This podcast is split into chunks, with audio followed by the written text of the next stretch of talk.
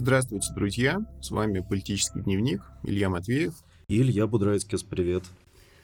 Вам, слушателям, этого не видно, но на самом деле у нас сегодня уникальный выпуск, потому что я приехал в Москву, и мы вместе с Ильей его записываем в одном помещении. Обычно мы это делаем, а, созваниваясь по Zoom и записывая две дорожки, а сейчас вот мы, а, как настоящие подкастеры, сидим в нашей импровизированной подкастерской студии. Ну, в остальном это будет наш обычный выпуск. У нас а, три больших темы сегодня. Все три темы довольно мрачные, как всегда. Это у нас такая примета времени. И первая наша сегодняшняя тема — это атака на мемориал. А, прокуратура подала иск о ликвидации мемориала и мы хотим это обсудить. И мы хотим, в принципе, для начала обсудить то, что такое мемориал, какую роль он играет э, в нашей стране, ну и почему у нашего государства такая ненависть, э, продолжающаяся уже многие годы к этой организации. Да, ну, э, здесь, во-первых, нужно сказать о том, что мемориал – это старейшая и, наверное, самая влиятельная, обладающая самой большой традицией, самой большой узнаваемостью правозащитная организация в России – эта организация появилась в 1987 году, да, то есть невероятный совершенно срок. Mm-hmm. И появилась она как э, независимая инициатива, которая прежде всего ставила э, своей целью восстановление памяти о жертвах сталинских репрессий. В конце 80-х годов активистами мемориала была проведена невероятная работа которая дала возможность э, просто десяткам, если не сотням тысяч людей э, узнать о том, что произошло, например, в конце 30-х годов э, или позже с их родственниками. А у меня даже есть личная история, вот связанная с этим, потому что мой прадед был расстрелян в 1937 году, и мой дед на протяжении всей своей жизни не знал, что с ним точно случилось. То есть он, э, ну, понятно, и он, и его родственники, они подозревали, что он погиб, но только благодаря э, мемориалу э, он получил возможность впервые увидеть вообще дело своего погибшего отца. Да, и вот похожие истории, они были у очень большого количества, очень большого количества людей.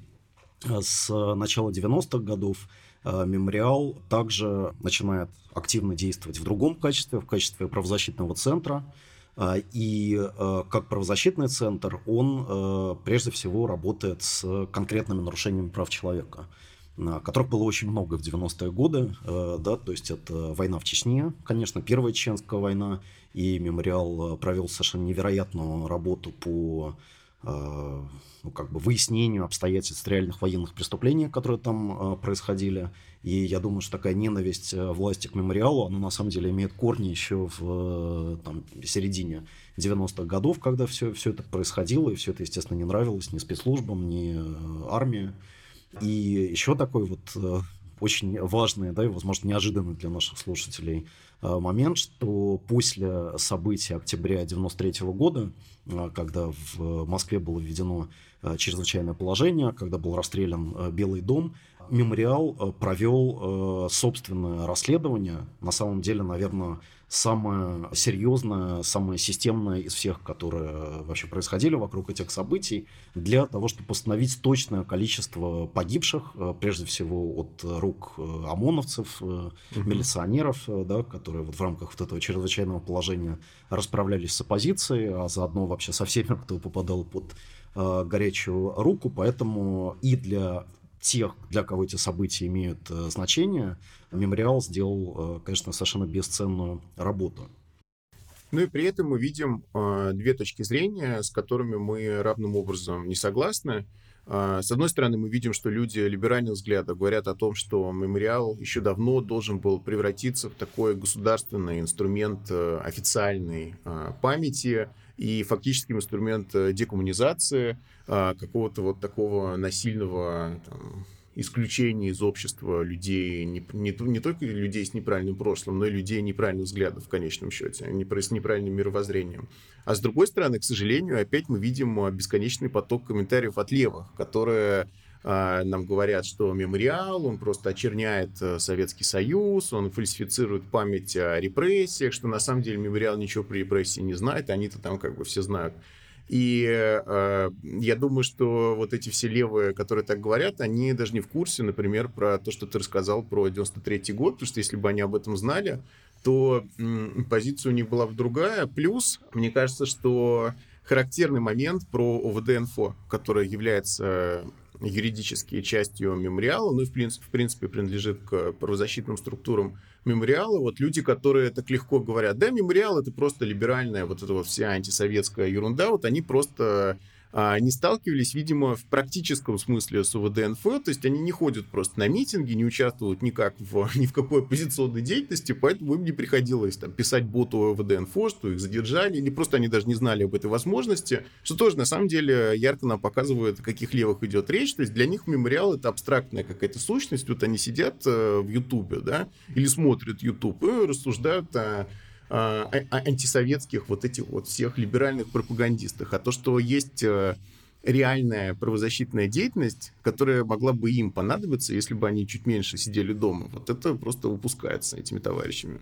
Да, и надо сказать, что, э, конечно, любовь разных э, видеоблогеров как бы к фактам, да, вот, она именно благодаря э, знакомству с тем, что делает мемориал, она бы могла получить э, ну, больший как бы объем, потому угу. что мемориал, в отличие от видеоблогеров, он действительно занимается фактами. Угу. Да? То есть архив мемориала – это собиравшийся на протяжении нескольких десятилетий совершенно ну, как бы феноменальное собрание реальных дел о репрессиях в Советском Союзе. Так что тем, кто хочет э, понять, действительно ли они были, mm-hmm. да, и э, кто их там придумал или не придумал, э, вот очень рекомендую внимательнее все-таки отнестись к той работе, которую делают делает мемориал, потому что вот это и есть настоящая историческая работа.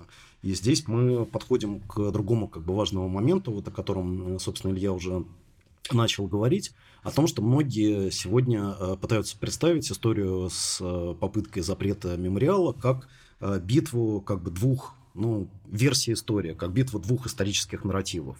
Значит, одна это такая вот путинская версия, как бы включающая э, советский период и, в общем, его как бы оправдывающая, да, как некую там государственную необходимость. И, э, с другой стороны, версия мемориала, которая вот, является жестко антикоммунистической, которая исходит из того, что значит, весь советский период должен быть осужден как преступный, и вот после того, как мы значит, э, сможем вот этот вот акт осуждения и покаяния как бы произвести, Россия сможет стать какой-то вот нормальной э, с точки зрения там, либералов страной. И э, мне кажется, очень важно понимать, что мемориал э, с самого начала своего существования не был организацией, которая э, занимается идеологией, которая пытается создать э, какой-то, э, так сказать, какую-то э, идеологически выверенную как бы версию истории. Наоборот, мемориал всегда работал с опытом, э, с опытом жертв с опытом угу. тех, кто все время не вписывался в государственную политику. Тех, кого государство пыталось э, там выборковать, э, замолчать, репрессировать и так далее. И с этой точки зрения мемориал – это организация, которая, исходя вот из своей концепции, она как бы неудобна вообще любому государству. Да? То есть если представить, что у нас э, было бы государство, которое там вынесло бы Ленина из мавзолея, осудило там все преступления коммунизма и запретило красный флаг, а у этого государства э, вот все равно были бы проблемы mm-hmm. с мемориалом, потому что мемориал все равно оставался для них неудобной организацией. Не только исходя из своей актуальной правозащитной деятельности, но исходя из э, своей, своего отношения к истории, своего mm-hmm. отношения к фактам, которые он не готов э, замалчивать, исходя из любых как бы, политических конъюнктурных соображений. Ну да, то есть э, пришлось бы признать, например, что жертвами коммунистических репрессий были коммунисты в огромных количествах, да, и э, их память тоже нужно защищать, что речь не идет о том, что есть, с одной стороны, коммунизм такой монолитный какой-то страшный, а с другой стороны, вот э, все остальные люди в России, которые от него пострадали, что эта история более сложная. И, э, кстати, даже там в а, музее а, ГУЛАГа в Москве, который, я так понимаю, мемориал консультировал. Все равно даже там, а, несмотря на их попытку, на самом деле, выстроить какой-то правильный нарратив, есть такой момент, что ГУЛАГ представляется просто продуктом такого вот коммунизма. А то, что в ГУЛАГе сидели коммунисты, то, что была там левая оппозиция, например, ты об этом можешь узнать только из а, воспоминаний там, и писем конкретных людей, которые тоже там представлены, но тебе нужно уже прослушать прям целиком э, все эти воспоминания для того, чтобы об этом узнать. А в самом нарративе, который в музее вот, представлен в описании там, экспонатов, ты не поймешь об этом. И, конечно, действительно, мемориал — это не про то, чтобы создать удобную версию истории. Мемориал про то, чтобы ну, помнить, да, поэтому так называется. Я, кстати, вот даже хотел в, в этой связи напомнить, что у мемориала на протяжении последних лет была специальная программа о левых. Она так называлась «Левые в сопротивлении тоталитаризму». И в рамках этой программы проводились э, конференции, там, доклады и так далее, которые были связаны с памятью о левой оппозиции, например, mm-hmm. да, или там о анархистах, о, в общем, именно о э, левых социалистических группах, которые были подвергнуты репрессиям в тот или иной период э, советской истории. И тоже, кстати, вопрос ко всем этим людям, которые теперь говорят про жабу-гадюку в 100 тысячный раз. Ну, они просто не в курсе, им неинтересно, и получается, что и сама судьба левой оппозиции, например, им тоже не очень интересна. Да? То есть не только мемориал им не интересен, то, что какая-то абстракция такая идеологическая у них в голове существует вместо реальной организации, ну и просто история вот левых, левых диссидентов тоже мне очень интересна, потому что у них уже готовы ответы на все вопросы. Ну да, потому что я для всех, э, так сказать, любителей истории, как бы из э, сталинских блогов, э, вот нужно напомнить, что значит, если вот их интересуют как бы архивы, архивы о репрессиях, они как бы есть в двух местах. Угу. В ФСБ, а, куда не пустят никого сейчас. Даже если вы там а, автор как бы самого кровожадного сталинистского блога, все равно вас в этот архив как бы не пустят, и никакую историческую правду вы оттуда вынести как бы не сможете. Вот. И это архив мемориала, который mm-hmm. собирался его активистами на протяжении очень долгого времени, и куда э, может быть допущен каждый угу. кто хочет работать с этой историей, кто хочет заниматься историческим исследованием, вне зависимости от его как, политических убеждений. Угу. Поэтому выражаем просто нашу безусловную поддержку мемориалу и призываем а, оформить а, ежемесячное пожертвование ОВД-инфо. Допустим, это можно очень просто сделать на сайте.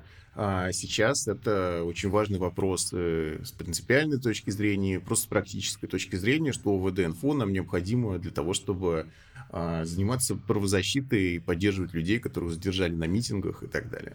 Илья полностью согласен, маленькая вишенка на торте. Значит, все, о ком мы сейчас говорили, правозащитный центр «Мемориал», Международное mm-hmm. общество «Мемориал» и ОВД-инфо являются иностранными агентами.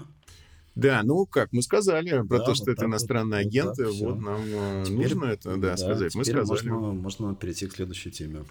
Переходим к следующей нашей теме, а, тоже мрачная ситуация на белорусско-польской границе и деятельность Александра Лукашенко – на самом деле эта ситуация во многом непрозрачная. То есть э, есть много вопросов к тому, что происходит, э, к конкретным фактам, но постепенно большинство этих фактов все-таки начинает всплывать, и у нас уже может э, сложиться какая-то целостная картина. Вот мы попробуем ее сейчас восстановить.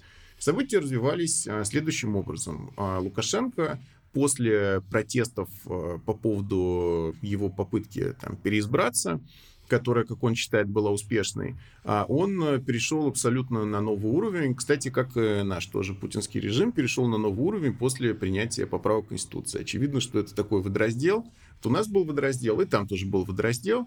А, в этом своем новом состоянии Лукашенко а, посадил самолет с э, Протасевичем, а здесь надо опять для наших сталинистов, как бы, если вдруг они нас слушают, сделать оговорку, что мы к Протасевичу там, не значит, что мы как-то к нему хорошо относимся, просто нужно зафиксировать, что а, фальшивое сообщение о бомбе, посажен самолет, Протасевич из него как бы извлечен посажен в тюрьму, вот, и самолет дальше отпустили. То есть, в принципе, это запредельный такой поступок по всем международным нормам, стандартам, ну и просто по стандартам здравого смысла. То есть, э, трудно себе представить, что в стране, которая не относится к категории вот rogue state, таких, э, как это на русский перевести, как бы, нация отморозков, не знаю, мой, мой вольный перевод, да, вот он э, вот где-то еще вот это возможно. Тем не менее, это произошло, да, вот фальшивые сообщения о бомбе, посадка самолета, и э, после этого Европа наложила санкции на Белавия, запретив э, какие-либо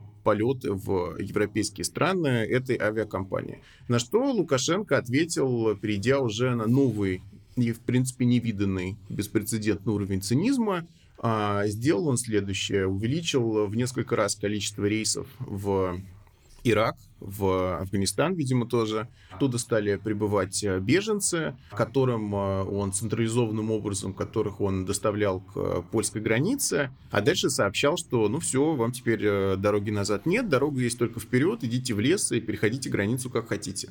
Вот, и, видимо, возможно, с каким-то даже физическим воздействием к тем, кто не хотел эту границу а, переходить. Вот. И, конечно, использование людей, причем самых уязвимых людей, людей, у которых выбора никакого нет. У нас э, в России там продолжают либералы считать, что это все от хорошей жизни, вот эти вот иракские курды поехали через Беларусь в Польшу, но мы про это еще поговорим.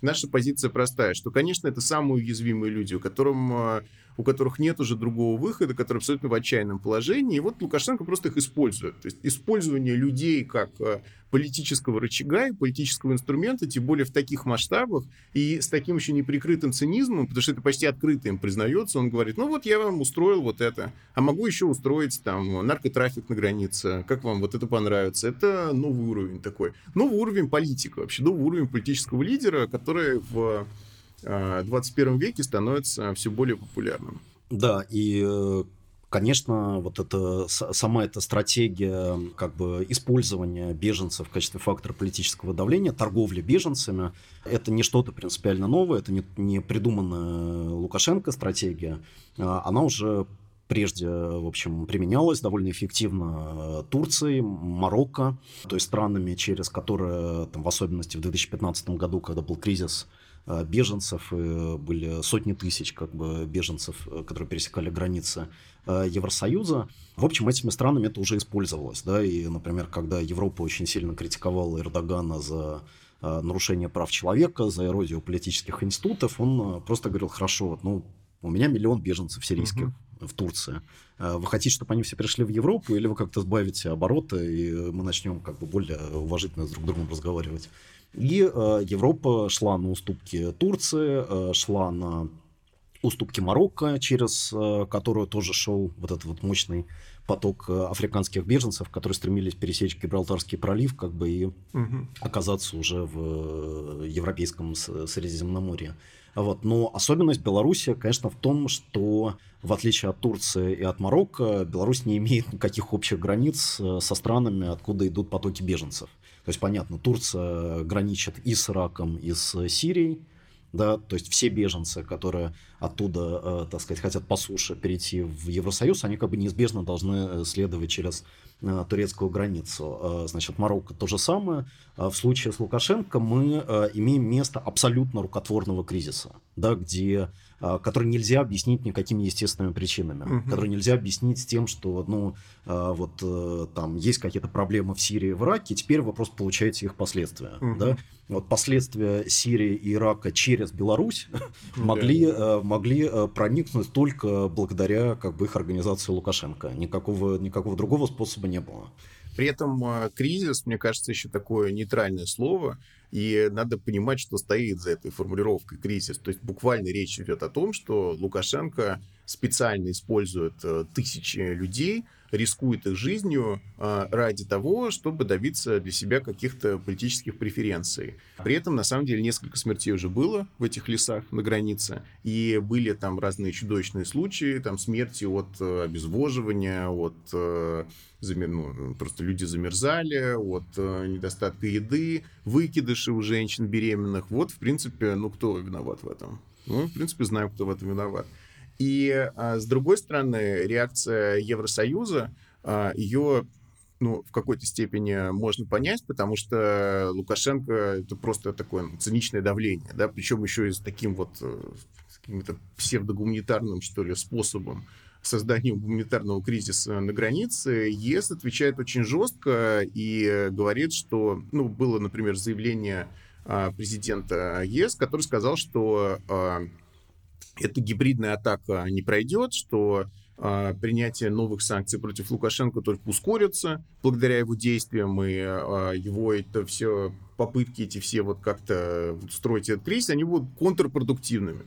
И, в общем, с одной стороны, это заявление можно понять. С другой стороны, к сожалению, И это главный вопрос во всей этой истории, что все эти люди просто их, э, ну, никого они не интересуют. Да? Лукашенко они интересуют в качестве просто такого рычага и в качестве инструмента, а ЕС они интересовали бы в какой-то другой там возможной ситуации. В этой ситуации они просто готовы закрыть глаза на то, что тысячи людей стоят на границе, и вот этот политический момент ответа на действия Лукашенко для них важнее, чем жизни этих людей. Что в конечном счете все равно неправильно. Мы должны понимать, что а, если формулировать какую-то позицию в этом кризисе, то позиция должна быть такая, что ЕС должен пропустить этих беженцев, и должны быть э, инициированы все процедуры того вот э, выяснения их статуса, да, вот и все оформление документов, которые, в принципе, предусмотрены в, да, в данных случаях. Все равно эти беженцы должны быть пропущены через границу.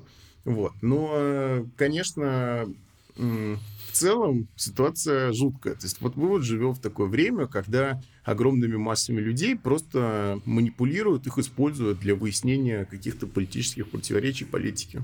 Но здесь, на самом деле, встает такой очень большой, я бы сказал, такой философский вопрос о том, что такое вообще права человека, угу. вот, который был поставлен, например, во время Второй мировой войны, да, и который сейчас как-то вот по-новому, э, по-новому перед нами раскрывается в связи с вот этой ужасной э, ситуацией, ну и с беженцами в целом, угу. да, и с э, тем, что сейчас происходит на границе Беларуси и Польши. Вопрос состоит в чем? В том, что э, существуют права граждан, да, права тех, кто э, принадлежит какому-то государству и находится под его защитой, так или иначе, следуя его логике, соблюдая его законы, да, и подчиняясь его суверенитету. Есть э, люди, которые в силу тех или иных экстремальных обстоятельств они оказываются исторгнутыми угу. из э, пространства государства. Оказывается, что у них вроде как и гражданства нет, и вроде какой-то принадлежности конкретной нет, и никакой конкретный закон на их стране э, национального государства уже не стоит. И э, единственное, что у них как бы остается, это права человека. То есть сам факт, что они э, просто люди, люди. Да? то есть они уже не граждане какого-то государства, да, не часть э, какой-то картины там, противостояния между разными государствами. А вот у них есть просто вот их, э, их тела, как бы их жизнь. Угу. Да? И вот они пытаются эту жизнь спасти. Вот исходя из какого закона, исходя угу. из какого права, вот это их право на жизнь гарантируется. И на самом деле сейчас мы живем в ситуации, когда сама идея прав человека, она снова как бы на, находится под большим вопросом. Угу. Потому что есть значит, те, кто э, там говорит э, демонстрация, э, требования там, не знаю, что, соблюдение прав человека там в России или в Беларуси, это просто инструмент как бы гибридной войны, значит, которую Запад ведет там против Путина и Лукашенко. С другой стороны, сейчас мы видим ситуацию, когда Евросоюз, который как бы всегда декларировал свою приверженность правам человека, он начинает действовать в той же самой логике. То есть он перенимает на самом деле вот эту абсолютно такую циничную и направленную против самой идеи прав человека логику Лукашенко и Путина. Угу. То есть он говорит, это как бы эти, эти люди, это просто инструмент в гибридной войне. Один из инструментов в гибридной войне, э, значит, который там Лукашенко ведет против Европейского Союза. И, э, собственно, этим как подрывается любая претензия Европейского Союза на то, что вообще он противопоставляет Лукашенко, например, какие-то другие ценности. А в чем эти другие ценности состоят?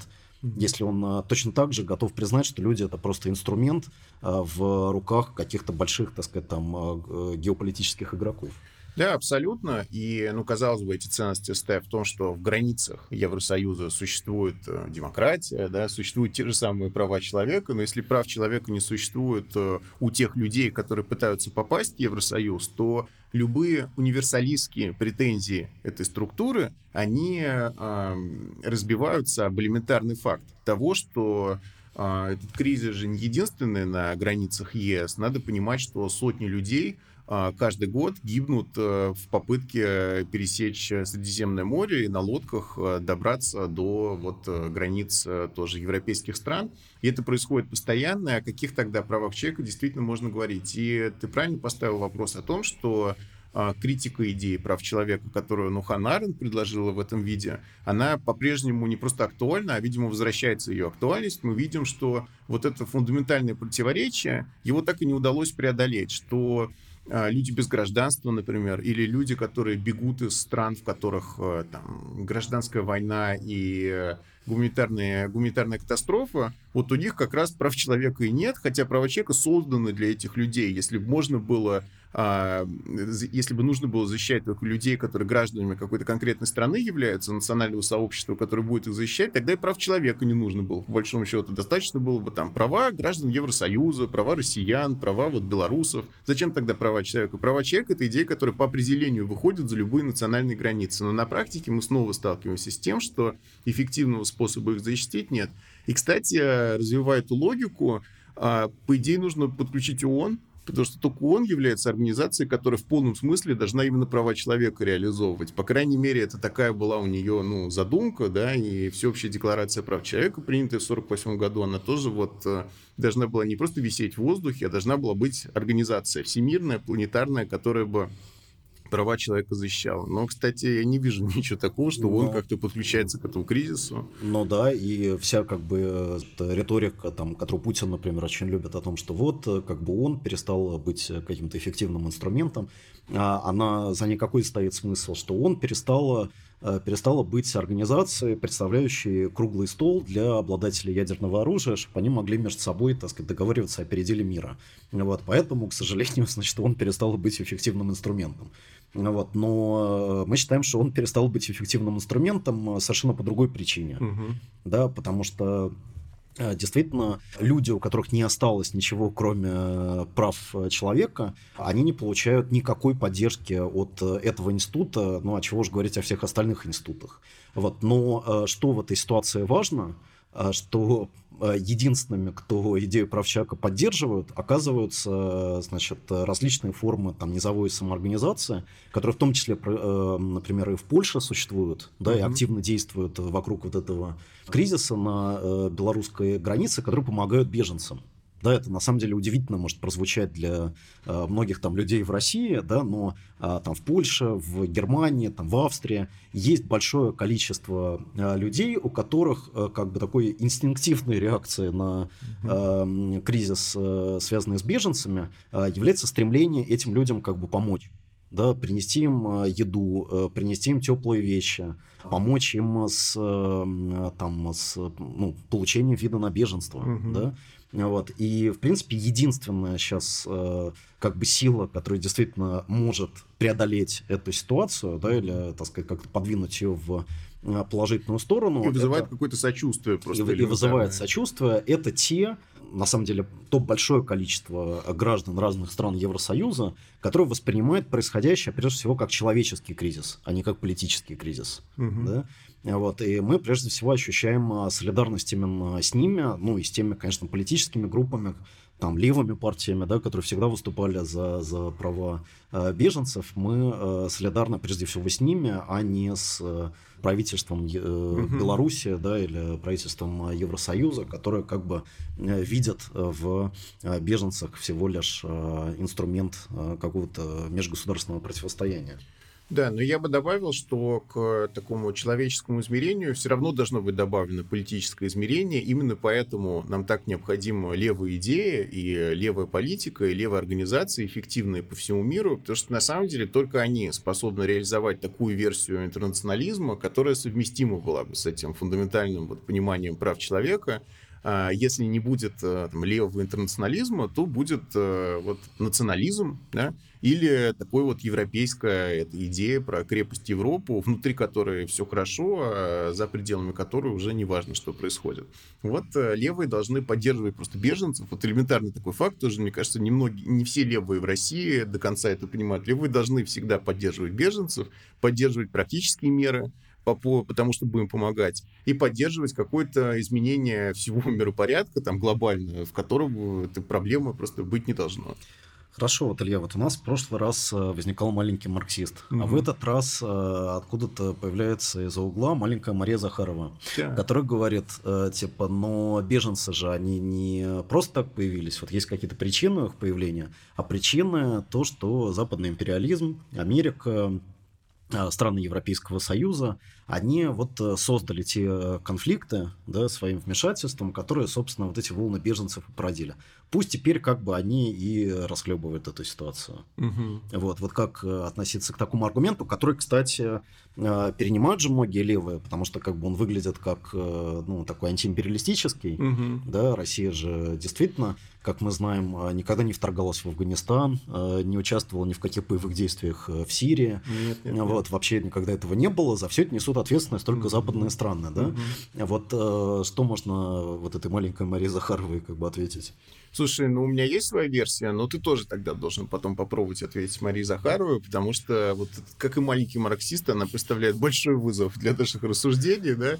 Попробуем ей ответить. Но на первую вещь ты сам уже намекнул, как можно говорить о том, что Россия никакого отношения к этой ситуации не имеет, если фактически благодаря России удержался режим Башара Асада в Сирии, и в Афганистан тоже Советский Союз вообще-то вторгался, да, то есть Россия имеет непосредственное отношение к ситуации на Ближнем Востоке, и это приоритетная зона российской внешней политики на протяжении многих десятилетий.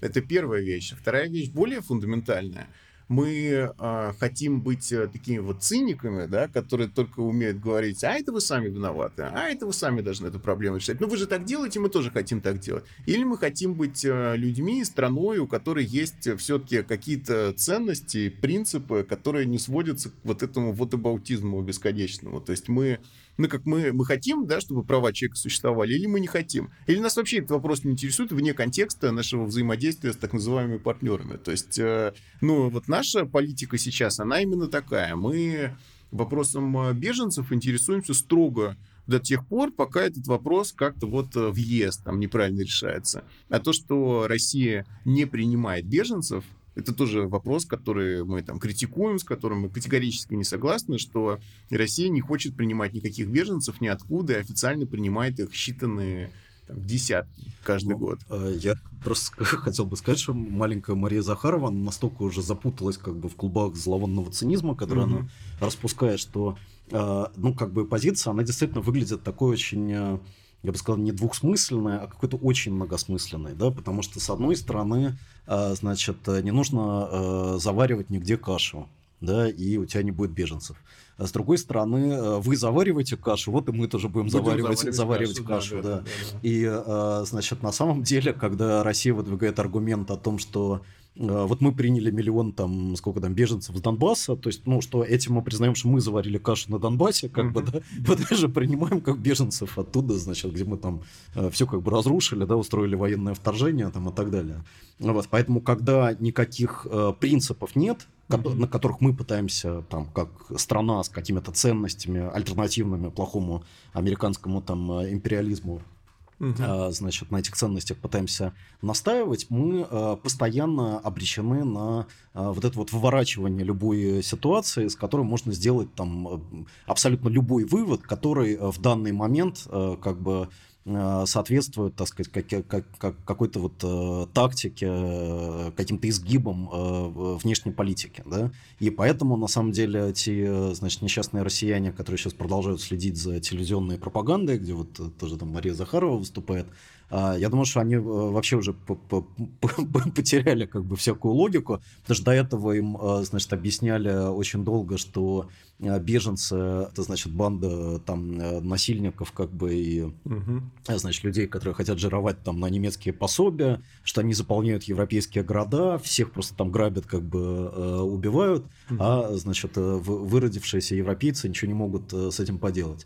А сейчас они рассказывают э, о том, что, э, значит, европейцы это совершенно бессердечные, лицемерные, э, значит, уроды, которые, которых не принимают даже вот картины ужасные женщин с детьми, которые, значит, там сидят в этих лагерях на белорусско-польской границе.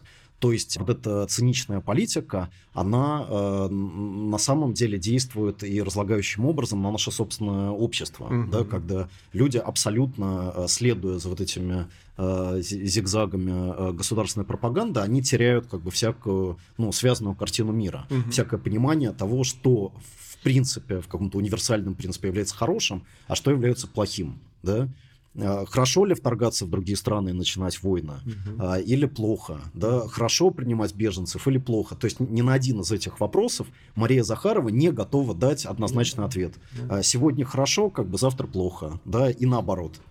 Или имеют ли нации право на самоопределение, или за сепаратизм призывы к нему нужно сажать на 10 лет. То же самое. Иногда имеют, иногда не имеют. Mm-hmm. Вот это все зависит от uh, текущей повестки, от того, о какой нации идет речь. Конечно, uh, цинизм — это чудовищная такая вот разлагающая вещь, которая может показаться, что идеологии, какие-то большие там нарративы, а, принципы, это какие-то просто пустые слова, да, которые на самом деле ничего не значат, вот. И, и тоже, кстати, у левых есть такая тенденция говорить, что ну а что идеология? Главное материальный интерес, а идеология это все там выдумка какая-то. Но на самом деле в масштабах страны, в масштабах общества идеология это принципиально важный момент. Или она есть, и тогда есть какие-то принципы, да, какая-то может быть, стабильность в этом мире, на этих принципах основанная, или есть вот такой гиперпрагматизм. То есть мы вступили в эпоху гиперпрагматизма, когда а, какое-либо понимание об универсалистских ценностях, она, оно уходит в прошлое. Конечно, в большей степени там в, за пределами западного мира, но на самом деле в самом западном мире тоже. Абсолютно. И в ситуации, когда есть огромное количество ядерного оружия, mm-hmm. да, есть э, потенциал у большого количества стран, в том числе и стран, исповедующих вот такой э, циничный э, подход, как бы возможности ну, причинить человечеству такой ущерб, от которого человечество вообще не сможет оправиться, mm-hmm. да, а вот этот э, отказ от э, каких-то целостных э, универсальных ценностей, он выглядит абсолютно пугающим. Да. Хорошо, на этой пессимистичной ноте мы переходим к третьей нашей теме, перемещаемся в Америку. Будем обсуждать оправдание Кайла Риттенхауса. А, история там складывалась так. В а, городе Киноша, штат Висконсин, а, полицейский застрелил чернокожего. Он не умер, но оказался парализован на всю жизнь. После этого начались протесты, митинги ну, Black Lives Matter, в принципе, всех активистов антироссийских, которые пытаются добиться конца вот этого насилия против афроамериканцев, полицейского бесконечного. Уже на, эти, на этом митинге туда приехали вигиланты. Такие вот люди, которые по какой-то причине решили, что без них не обойтись, они тут будут защищать э, честный бизнес и собственность, будут защищать от вот этих вот орд, как бы людей, которые посмели выйти на мирный митинг. И а, одним из таких вигилантов был 17-летний подросток, который приехал вообще из другого штата, Потом выяснилось э, совершенно четких правых взглядов, который даже говорил за несколько месяцев до этого, вот была бы у меня винтовка, я бы там уже разобрался с этими протестующими, со всеми. Ну и что, у него появилась винтовка, незаконным, кстати, способом. В 17 лет даже в Америке нельзя купить штурмовую винтовку. Вот в 18 можно, да, а в 17 нельзя. Вот. При этом э, покупать алкоголь можно в 21 год. Мне кажется, это тонкий такой момент, что в 18 лет ты можешь купить себе оружие, которое пробивает там вообще броню кевларовую, вот, а по вот пиву не можешь себе купить баночку в магазине. Ну, Америка интересная страна. В общем, вот такой вот подросток по имени Кайл Риттенхаус а, приехал из соседнего штата в киношу, а, стал там а, изображать из себя хранителя общественного спокойствия. Всем вокруг говорил, что он может оказать первую помощь, хотя ничего такого не мог сделать и никакого вообще как бы к этому отношения не имел. А, при этом ходил с этой огромной винтовкой штурмовой, которая является копией армейской штурмовой винтовки американской, которая при этом была заряжена таким типом патронов, который пробивает любую броню. То есть тогда, в принципе, была особо смертоносной. А, время от времени наводил эту винтовку на людей, там грозил им. А, потом а, к нему подошел какой-то, значит, один из а, то ли протестующих, то ли просто людей, которые пришли на этот протест. Вот он был а, как бы человеком с психическими отклонениями. А, его выписали недавно из больницы, потому что у него была попытка суицида. При этом он еще бы низкого роста, на самом деле не угрожающий никакой внешности, вот, он, значит, как-то там его спровоцировал и, внимание, швырнул в него э, пластиковый пакет, в котором лежали, лежала его зубная щетка и все, что ему дали в этой больнице, откуда его выписали. Вот ну, он, а взамен получил пулю. Да, взамен получил пулю, его просто этот товарищ застрелил. Кстати, история с пластиковым пакетом, тут нельзя вспомнить пластиковый стаканчик, да, но у нас э, речь просто о заключении идет, а там человека просто сразу расстреливают. Вот, то есть э, как бы Кайлу Риттенхаусу показалось, да, что ему этот человек угрожает, при этом он э, на следствии и на суде признал, что он понимал, что он был не вооружен. То есть он не пытался говорить, я думал, у него пистолет, но вот он сказал, вот, просто но, вот я почувствовал. Но зато я второй человек, которого тоже убил затем mm-hmm. этот э, Риттенхаус, он был более опасный, потому что у него в руках был скейт. Скейтборд. Вот, да. Он подошел после того, как, э, значит, э, был убит э, вот этот вот первая, первая жертва Риттенхауса, и как бы пытался скейтом как бы вот этому да. значит, Риттенхаусу мешать дальше защищать там граждан. При этом пытался помешать. Почему? Потому что он и еще огромное количество людей вокруг были уверены, что наступил очередной mass shooting, что на этот митинг пришел сумасшедший с винтовкой, который решил просто всех расстрелять, потому что такое уже было в американской истории недавнее да, много да. раз. То есть они-то все были уверены, что они свой гражданский долг выполняют, пытаясь ему помешать расстрелять других людей. На самом деле основ... основания для этого были, как в юридическом языке американском они говорят reasonable cause, да, reasonable, это, в принципе, была reasonable реакция на то, что сделал этот Риттенхаус. Вот, но он совершенно спокойно застрелил тогда и человека со скейтбордом, и потом еще одного человека тоже в него выстрелил, попал ему в руку, к счастью, вот он выжил, но, кстати, лишился там 90% э, мышц как бы в своей руке, потому что их просто вынесло этой пули, рассчитанные на пробивание брони. Вот, все это произошло в августе прошлого года. Одно э, сейчас завершился процесс, в результате которого вот этот вот 17-летний э, герой, про которого мы только что рассказали, был полностью оправдан, угу. отпущен в зале суда. А республиканские политики предложили ему сразу же работу, значит, практику там в какой-то юридической фирме. А, стали говорить о том, что правосудие восторжествовало, вот этот вот настоящий герой, как бы, и, наконец, мы что видели, как вот наши суды выносят правильные решения. Вот. И, э, собственно, вот этот вот приговор суда, он э, вызвал э, невероятный резонанс вообще в американском обществе. Он снова обозначил вот эти острые линии э, столкновения условно между сторонниками демократической и республиканской партии. Угу. Он снова, так скажем, сплотил ряды трампистов, которые сейчас в республиканской партии не только не сдали свои позиции, но и на самом деле постоянно их усиливают. Да, я напомню, что по последним опросам, вот, которые вот сейчас вот проходили, э, Трамп является самым популярным э, политиком в США, обгоняет Байдена, у которого падает рейтинг. И понятно, что вот на этом фоне э, происходит вот этот процесс и выносится вот этот приговор. Угу. Здесь есть несколько моментов, несколько измерений, и одна из вещей, о которых я хочу поговорить, она довольно конкретная, касается юридической стороны дела, касается права на ношение оружия и пределов необходимой самообороны. И связи между этими двумя вещами, кстати говоря. А, у нас в России, к сожалению, крайне популярна идея про а, облегчение получения оружия, вот разрешение на него и вот ношение оружия. Да? Пусть у нас будет как в США. У нас такая вот э, стихийное либертарианство в этом плане, оно крайне распространено. Это такой чуть ли не здравый смысл у большинства людей. Почему, типа, нам нельзя вот носить оружие?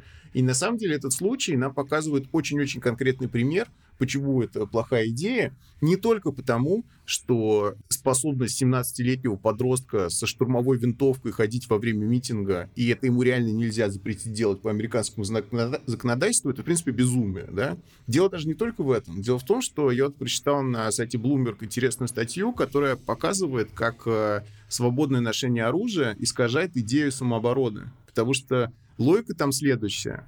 Допустим, э, вот первый из этих людей подошел бы к Кайлу Риттенхаусу и стал бы тоже ему угрожать, швырнул бы в него вот этот э, пакетик, а Риттенхаус был бы не вооружен. Вот если бы он его не просто там в ответ ударил, да, а если бы он подошел, просто задушил его голыми руками, то, конечно, нельзя было бы сказать, что он превысил, что он, это просто самооборона была. Если он просто взял бы его задушил, да, вот, это он бы отправился как убийца в тюрьму. Но поскольку у него было оружие, у него всегда был главный аргумент. Он мог отнять мое оружие, он мог отнять мое оружие, поэтому я его застрелил. Другими словами, оружие превращается в причину как бы а, применения оружия. причину применения оружия. Совершенно верно. То есть э, потеря человеческой жизни произошла, просто из-за того, что ему пришлось, из-за того, что у него есть эта винтовка, да, из этой винтовки выстрелить. Вот. В этом конкретном случае, кстати, это даже не совсем правда, потому что винтовка крепилась к какому-то там ремню достаточно крепко, и он не смог просто ее выдернуть из этого ремня. Но сама эта логика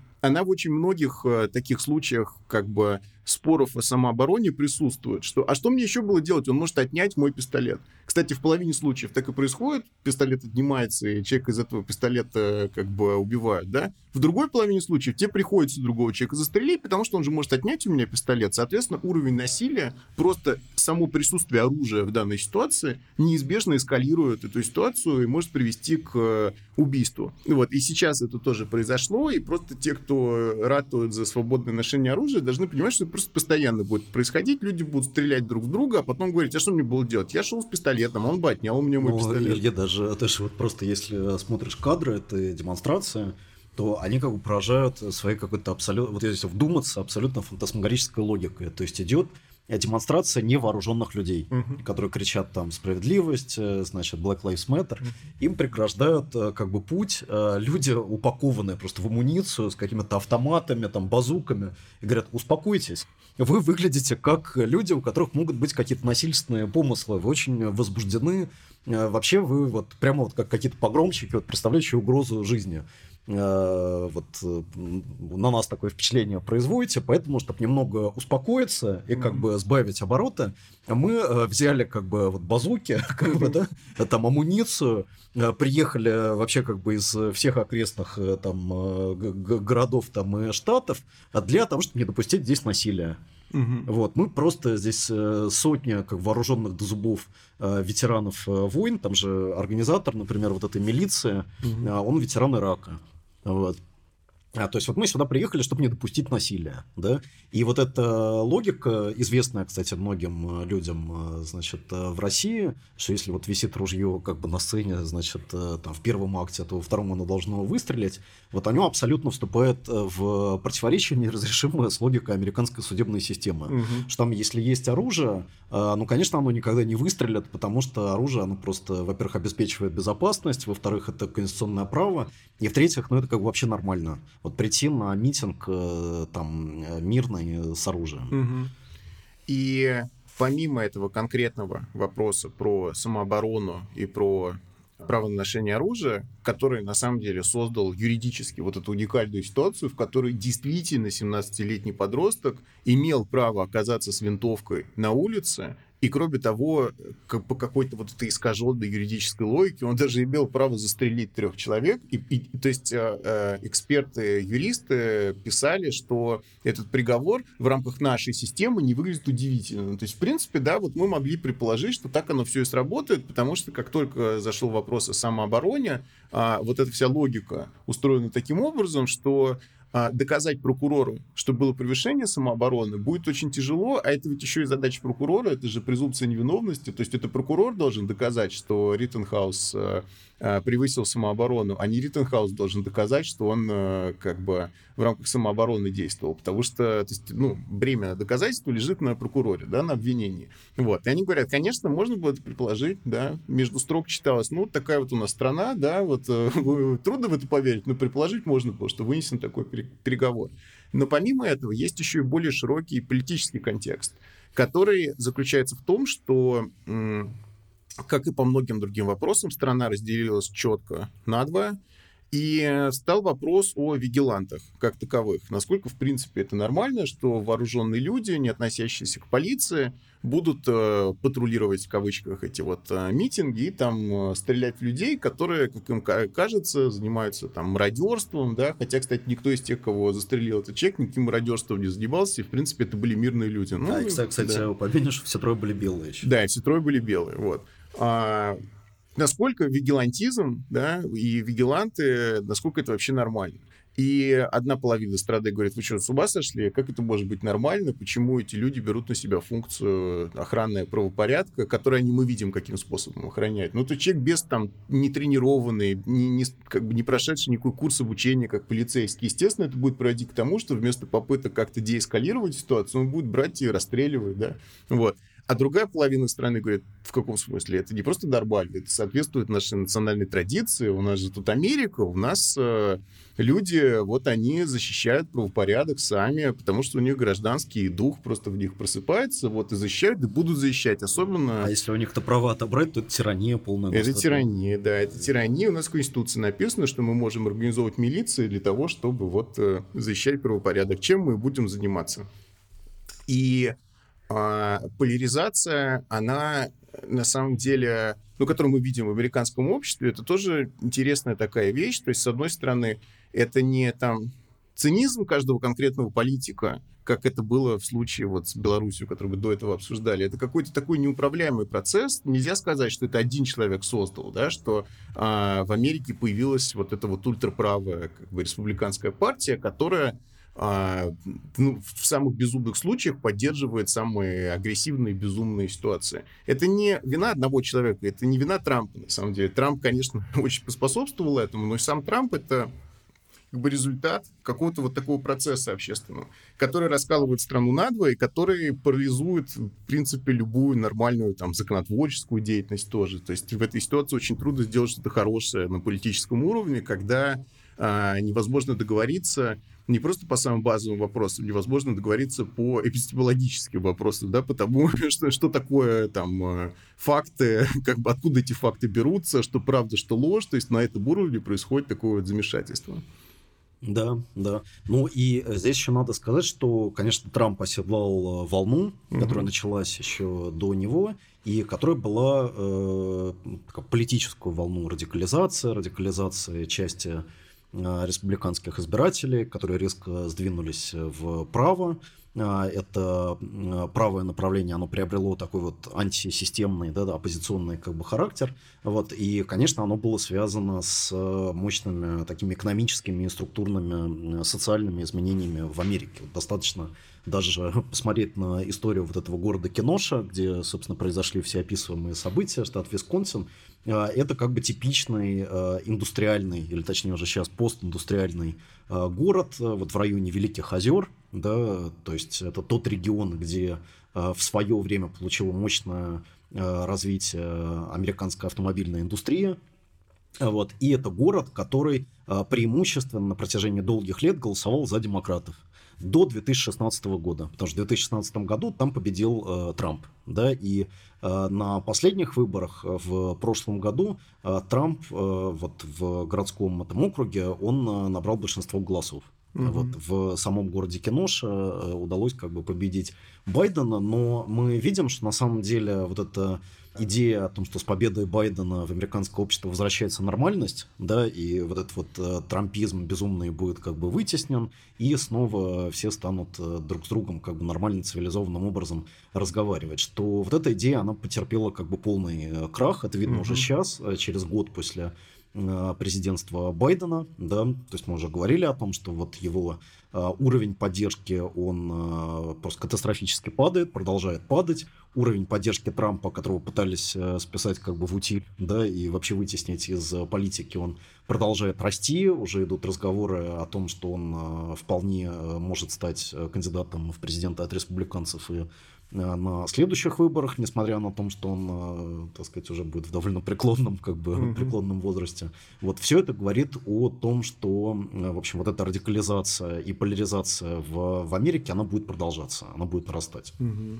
Но, кстати, ты, Илья, я знаю, посмотрел биографии некоторых конгрессменов, которые особенно яро высказались в поддержку Риттенхауса, не видя в его действиях не просто никаких проблем, а наоборот, считая его героем. Вот расскажи, кто там а, самая да, яркая да, фигура. Ну, например, я э, прочитал про э, замечательную женщину, которую зовут Мерджери Тейлор Грин.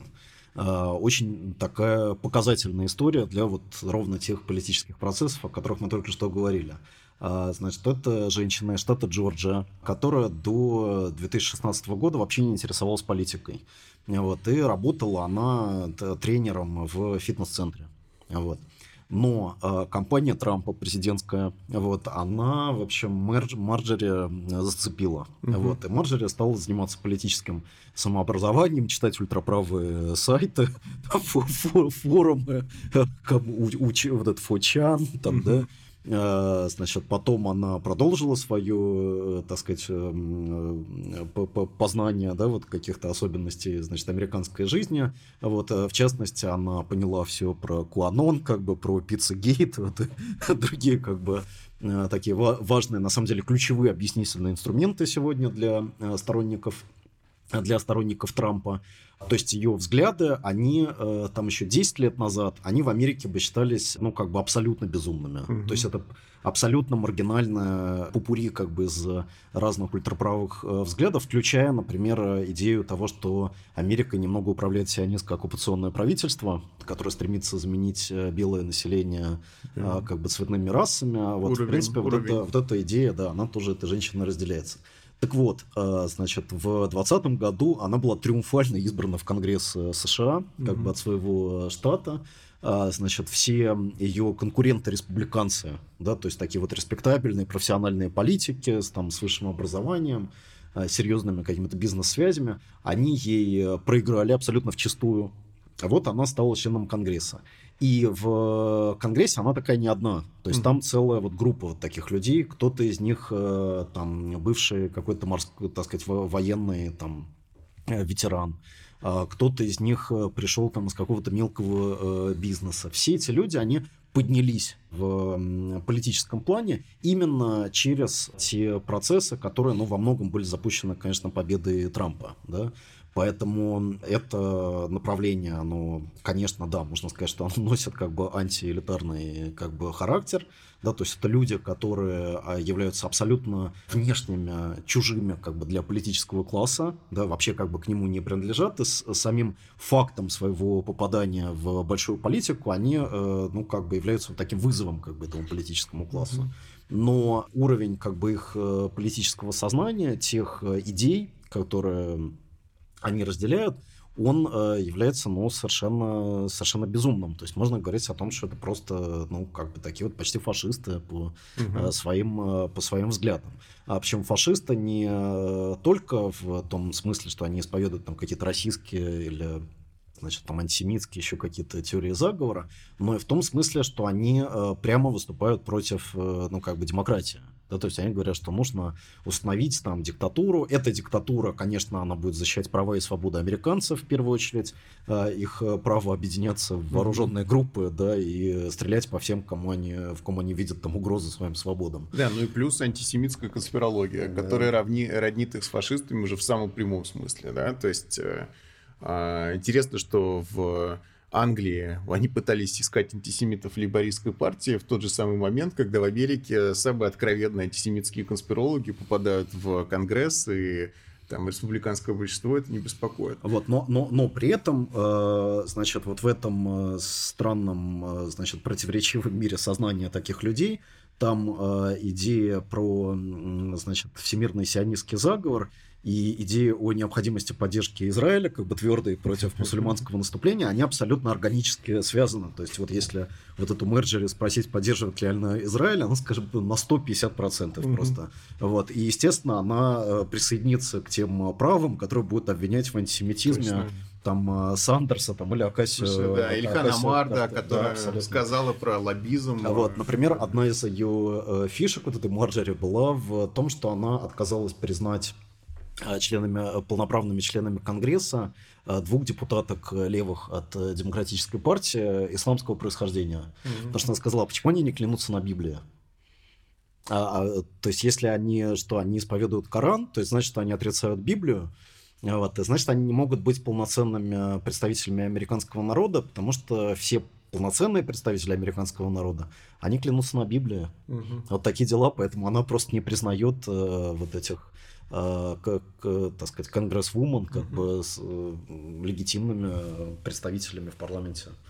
Слушай, Илья, но подводя итог нашему сегодняшнему обсуждению, знаешь, я вот подумал, что мы с тобой в этом выпуске составили целую галерею политических грехов настоящего времени, а, репрессии, прагматизм гиперциничный, инструментализация человеческой жизни – а, демагогия, которая не станет мириться ни с какими фактами, такой фанатизм, да, и догматизм, такой ультрадогматичный подход, который а, э, такой иррациональный, фанатичный подход, который игнорирует любые рациональные аргументы. И за всем за этим э, стоящая там бедность растущая, классовое разделение, в конечном счете классовая борьба на самом деле, и такая вот, ну, про продукт как бы несправедливой экономической системы, который все эти политические грехи в конечном счете запускает. Из чего я делаю вывод, что опять вот мы столкнулись с этой постановкой вопроса социализм или варварство, то что мы сегодня обсуждали разные версии варварства фактически, и разных персонажей, которые дальше как варварами не назовешь, вот Лукашенко или даже вот эту вот женщину, да, с ее конспирологией антисемитской. И что нас может от этого спасти? Пока не видно, что какой-то такой вот неолиберальный центр, который пытается да, сказать, да не волнуйтесь, да все в порядке, да все же на самом деле хорошо, да давайте просто вернемся к тому, как было раньше, да, да не, ну, не будем как-то да, вот нагнетать. Вот это вот не работает, нужна новая платформа, а какой она может быть, если не левый? Я не знаю, только левый. Поэтому... Да, только, только социализм. Только социализм и только борьба за новый справедливый мир. Вот социализм или кванон. Вот это реально да. тот выбор, который у нас сегодня есть. Социализм или Zionist Occupation Government. Вот да. как бы... Поэтому делайте свой выбор. Если вы за социализм, то оставайтесь э, с нами, э, слушайте политический дневник и поддерживайте нас на Патреоне. Так я скажу в конце нашего выпуска. Всем пока. Всем пока.